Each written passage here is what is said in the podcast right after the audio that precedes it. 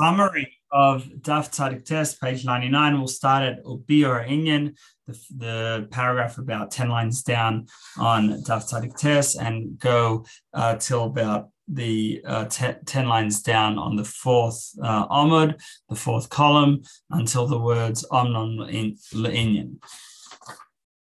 So now Mordechai was called a Ish Yehudi.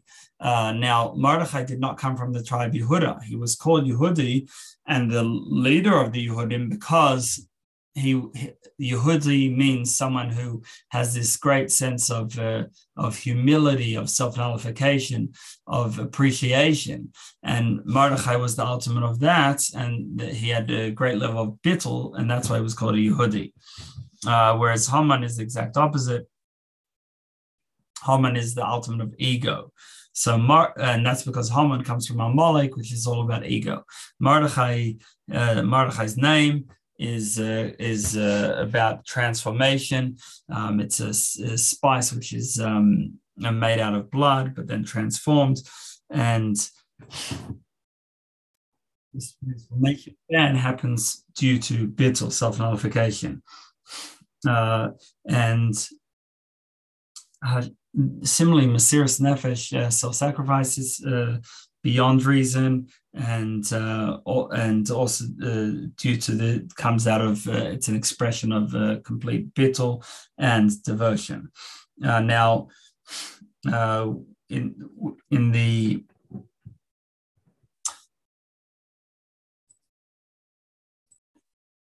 middle of the second column, there's a great line. It says that not the fact that um, that Hashem creates worlds is the uh, Iker Elokus is the main thing about Hashem about godliness.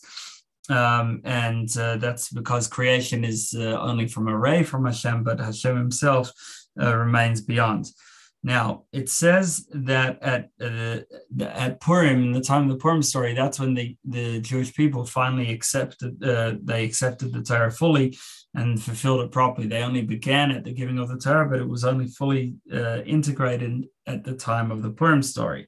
And this is because of the great level of bit of self nullification at the time of the story. Um, whereas at Matan Torah, the giving of the Torah, although there they, they said Naaseh V'nishma, we will do and then we will listen, which also takes uh, humility and self nullification. But still, since that was uh, int- that feeling was just a response to Hashem Hashem's love of, of the Yidden, which was revealed at the giving of the Torah. Therefore, it's less uh, strong and less wholesome. Whereas in the time of the Purim story, there was no miracle; it came from us, and therefore was a, a more powerful level of humility. Now, um, humility and bittul, especially, is unlimited. If something is based on logic and reasons, then it's limited.